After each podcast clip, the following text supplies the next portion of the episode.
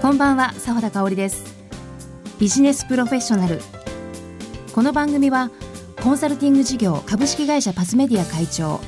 起業家大学アドバイザーの須藤浩二さんが毎回さまざまな企業経営者をゲストに招き新しいビジネスモデルの考えるコツ事業を立ち上げる時の成功のポイントなどをお聞きしていきます。これから起業しようと考えている方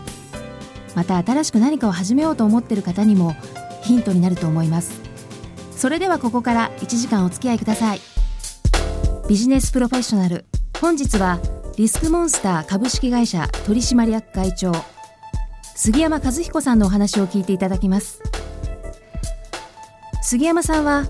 北海道大学法学部卒業後1970年日照祝い株式会社に入社。審査部に配属され2000年にリスクモンスター株式会社を設立なさいました。2005年にはヘラクレスに上場されていらっしゃいます。リスクモンスターは企業の格付け情報を配信するなど企業の予診管理のサポートをする会社です。商社自体は法務部や審査部に在籍なさっていてリスクに対する考え方を徹底的に学びリスクモンスターの起業に結びついたそうです。さてどんなお話が聞けるんでしょうか？それではお聞きください。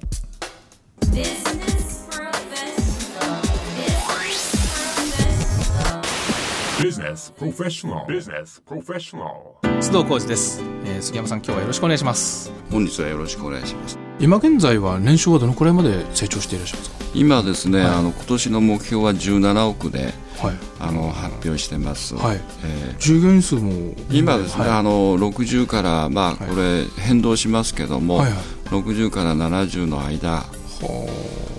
ぐらいですね、はい。これあのクライアントの回数がねすごい顕著な伸びをこう数年で見せていると思うんですけどももう上場企業も含めこれ中小企業も幅広いですよね。そうですね、あの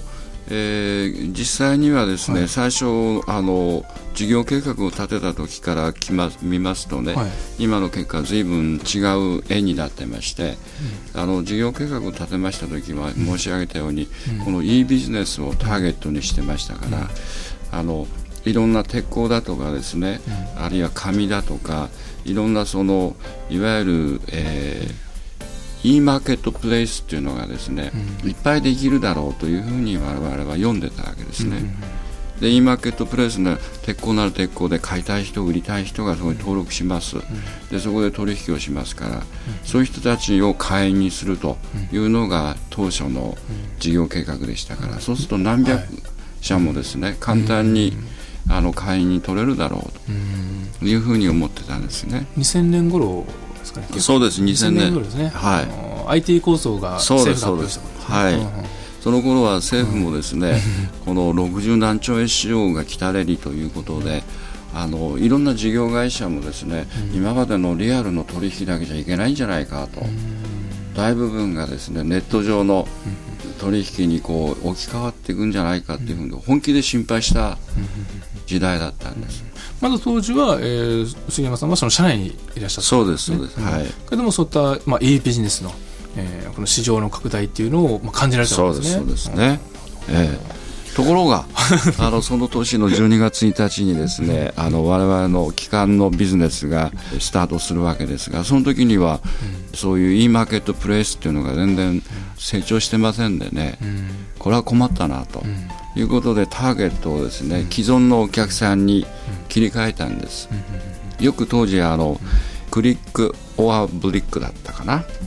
いう言葉がありましたけどね。クリックっていうのは、そういう IT 時代の新しい企業を指して、あのブリックっていうのはあの古い、あの伝統的な企業を言ったわけだけども、そのクリックのからブリックの方にですねターゲットを変えて、普通の会社にしましょう。うん。ということは営業マンをが必要だということですよね。しかもまた展開したけどもう一回のまあ間違いはですね年商でいうと5億円ぐらいの会社当時日本に15万社ぐらいありましてね。そういうところをターゲットにしようとして始めたんですが、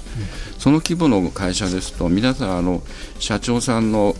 長年の経験と勘でこれはいい会社だ、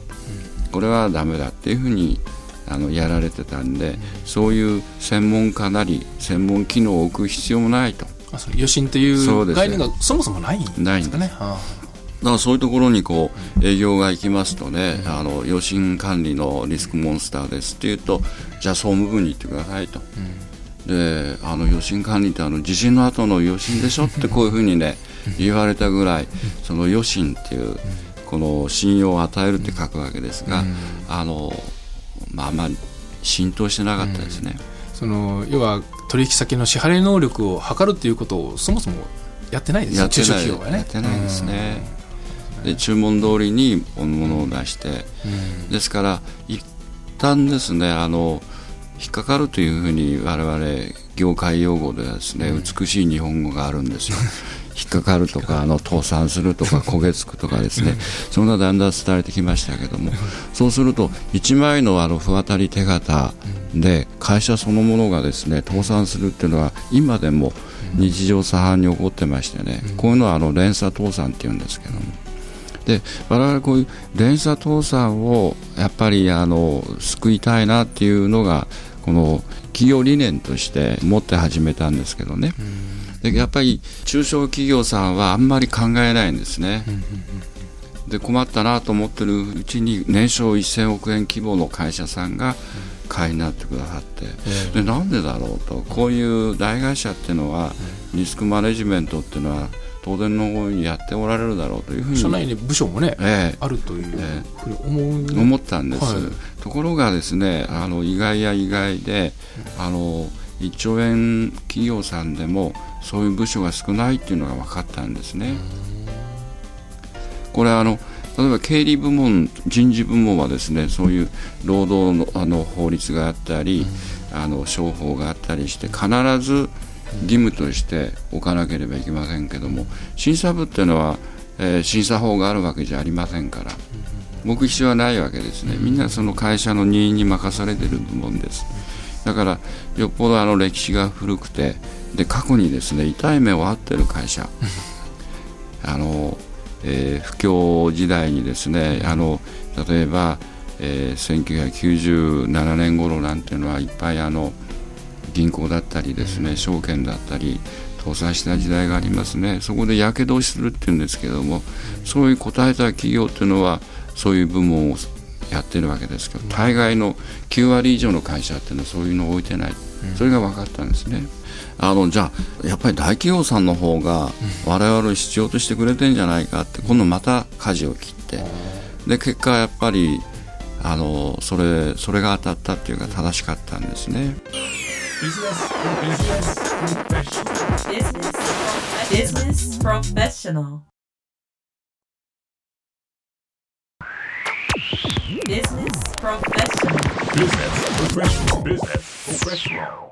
あの今社内ベンチャーのメリットとしてあのファイナンス、まあ、資金調達ですね。それから人材この2つをあの挙げられましたけどもこの資金調達と人材をこのいい人材を集めるという意味でですね社内ベンチャーで成功させるコツというのはありますか？資金調達と人材に関して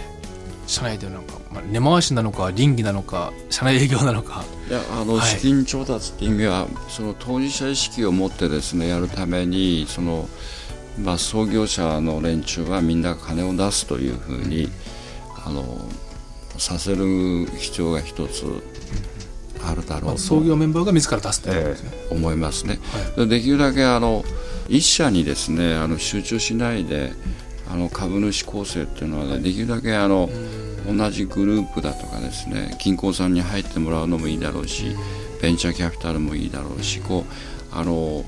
えー分散して、そのなんていうんですかあのスーパーあのパワーがないようにしたいですね、経営サイドから見るとね。親会社は多く持とうというふうに言い出しませんか？え親会社っていうのはねいい時はそうなんですよ。いいだけたくさん出したいとで失敗うまくいいきそうにないなと思うとこうあれするとかね。だからそういう当然の資本の論理なわけで、我々の会社も何回かその株主構成が変わりましてね。その時にそのあの出資してる方は自己のその営業成績だとか、あのいろんなその都合で、えー増資したり、あるいは、えー売却したりっていうのをやりますから、でそういう面あの経営は不安定になりますんでね。できるだけこうあの分散するっていうのは、えー必要な面もありますね。分散してあの株主が多くなりすぎるとあのいろいろ株主対策上大変だということはないですか？それともやっぱりそれでも株主は数は多い方がいいですか？ご経験から。ええあの多い方がいいと思いますね。やっぱり経営サイドとですねあの応援してくれる株主っていうのが多い方がいいわけなんですね。なるほやっぱり1社2社っていうのは、そういう意味で、まあ、リスクもあるわけですよね、その会社が流々としてる時には、あのまあ、安心できるわけだけども、まあ、一概に言えないかもしれませんね、流々とした会社の子会社であり続けられるんだったら、その方がいいかもしれませんし、まあ、明確なちょっと回答はないですね。いずれにしてもそのプレゼンをしてビジネスプランを示してですね資金をこう頂戴するっていうことが必要なわけですからそこでやはりこれ魅力的なうん事業の説明の仕方なりなんかコツっていうのが出てくるもんですかね。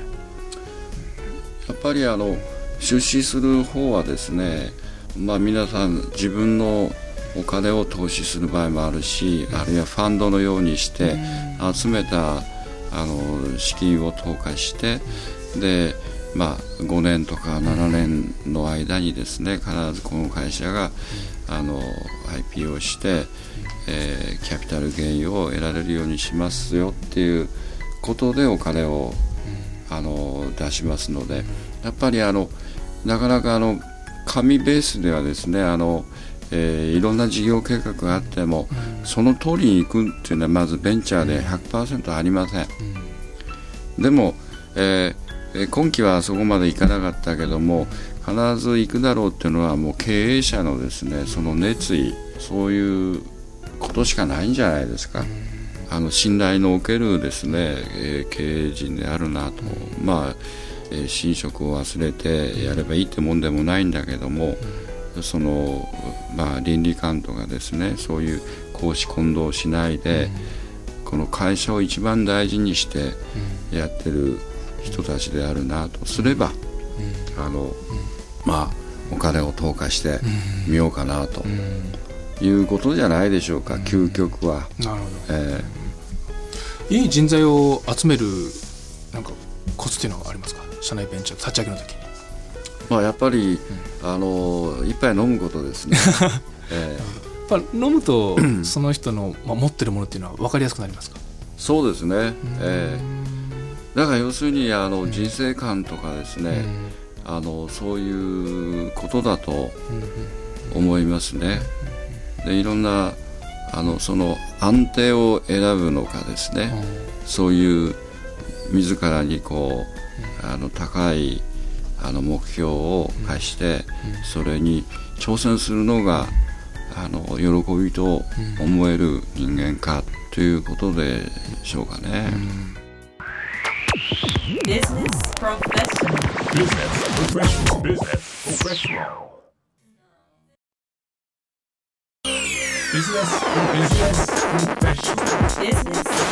Business. あのこれからのそのリスクモンスターの、えー将来像というかビジョンなんですけども、えー非常に若い会社ですけどもあの実はこれまだまだ市場が大きいんですよね。えー JSOX 法だとか内部統制の機運があってこういった予診だとか、まあ、審査というのは今後ますます求められてくるんじゃないでしょうかね。どどうでしょうね。余震っていう言葉も、まあようやくですね、その認知されてきたはいという、あの側面がありますけども、はい。やっぱりあの、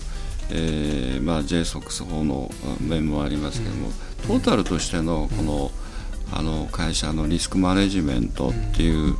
あのその一部であるという認識がですね、だんだんあの浸透していけばですね、さらにこの、まあ、会員さんもえー増強していけるんじゃないかというふうにあの思ってまして、えー我々あの優等生クラブというのをあの今、えー公認会計警視の先生方と、あのえー発案しましてね、はい。あの始めてるとこなんですけども、はい。まあ、この優等生の優というのは、まあえー優れてるに統制ですね、今のはい。あのコントロールの統制で、えーやってるんですけどもよく内股で言われてますけども企業の数の割にですね、あのえーコンサルタントの数が足りないと言われてる。で、えーそれであの発行体っていうか、まあ、企業自身もあるいはあの公認会計士の先生方もですねどこまであの範囲を絞ってですね対応していったらいいのかっていうのがですねあの明確な基準がないままにですね今一日一日、えー時は過ぎていってましてでそういう中で私どもが今取り組んでるのはその業界ごとにですねそのあるそのリスクコントロールというのをですねあのスタンダード化していけないかということを考えてやってます。例えばあのゼネコンさんならゼネコンさんであのまあ横並びということもあるんだけどもあの会社はねここまでやってるから我々もここまでやっとけばいいんじゃないのっていうのが分かればですねかなり安心してできます。それからそうでないとあの公認会計士の先生方もですね、ここまでいいよって言ってしまうにはですねすごくあの心配ですから、ちょっとこういうビジネスモデルはどうでしょうっていう相談するとそれはやぜひえーそれも範囲に入れてくださいっていう話になりますよね。そうすると企業の方にはそれにかける人件費とですねあのコストがすごくかかります。それをまあある業界ではですね大体ここまでやっとけば人並みにはやってるよなっていうのが分かるようにしようじゃないか。共済組合型の考え方です。はだからそこにうちに優等生クラブに入ってくれる人たちは自分たちが何をですねリスクと見てるかっていうのをお互いにこうあのカードを見せるっていうかガラス張りでやろうということだよな。あもう一つあの、まあ、優等生クラブっていうね、ええ。あのビジョンがありましたけどもこういったあのリスモンオープンカレッジですか？はいはい。これインターンシップこの今度は逆にあの、まあ、学生向けというか若手の育成ですかね、はい。ええ。こういった動きもされてるわけですよね。そうです。これはね、はいあのとても私自身がですね、あのリスクモンスター、まあ僕はこのリスクモンスターっていうのは大好きなんですけども。いいことやってきたなというふうに思ってます。これ4年目なんですけども、毎年お盆の頃2週間ですね、あの学生さんを、あのまあ缶詰状態にして、まあ座学で、あのインターンシップをやってます。で、あのうちの社員、それからあの協力会社の社員さんたちも、あの覗くことができるという意味でオープンであるということから、あのリスモオープンカレッジと名付けて、えーやってましてね。でもちろん第一義的にはこの学生たちがですねこの2週間でものすごくあの成長するんですね。それから第二義的にはですねそれに携わるうちの社員たちがですねあの日常業務に加えて、もう準備から講師から全部やりますので、2週間経つとですねすごく成長してます。が普段我々が目にすることのないですね。その彼や彼女らのその隠れたあの才能だったりですね、そういう、えー教えるのが上手だったなとかですね。喋りがこんなにうまいのかっていうですね。そういう能力が顕在化するいい機会なんですね。このオープンカレッジの内容というのはあのビジネスマナーがあるのはもちろんですけれどもあの広報 IR についてというところから知的財産権。非常に幅広い。しかもこれおそらく深い内容まであの講義がねあるように思うんですがこれは参加する人にとってはすごくありがたいことですねこれね。えあの私もそう思ってます。僕も参加したいぐらいええ。今よくあのワンデーあのインターンシップというのありますけどね、あれは僕はあの本来的な意味では、まああのあまりよろしくないなと思ってまして、あのまあこういう形で、えーその中からね卒業まあ我々の終了した人間の中から、あの協力私どもの協力会社に入社する人が出てきたりして、でみんなでまああの喜んでるわけですけども。あのこれからもますますねあのいろいろなあの展開が、えー楽しみでありますけどもあのぜひまた、えー次のステップに向けてねあの大きく羽ばたいていっていただければと思います。どうもありがとうございますはい、えー本日は、えーリスクモンスターえー株式会社の取締役会長えー杉山和彦さんにお話をお伺いしました。どうもありがとうござがとうございいました.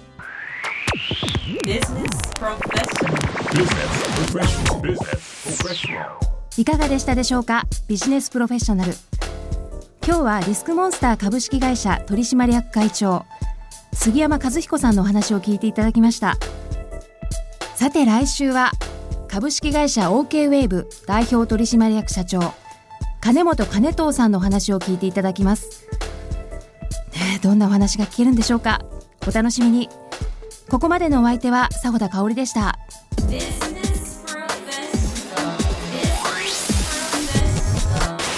Business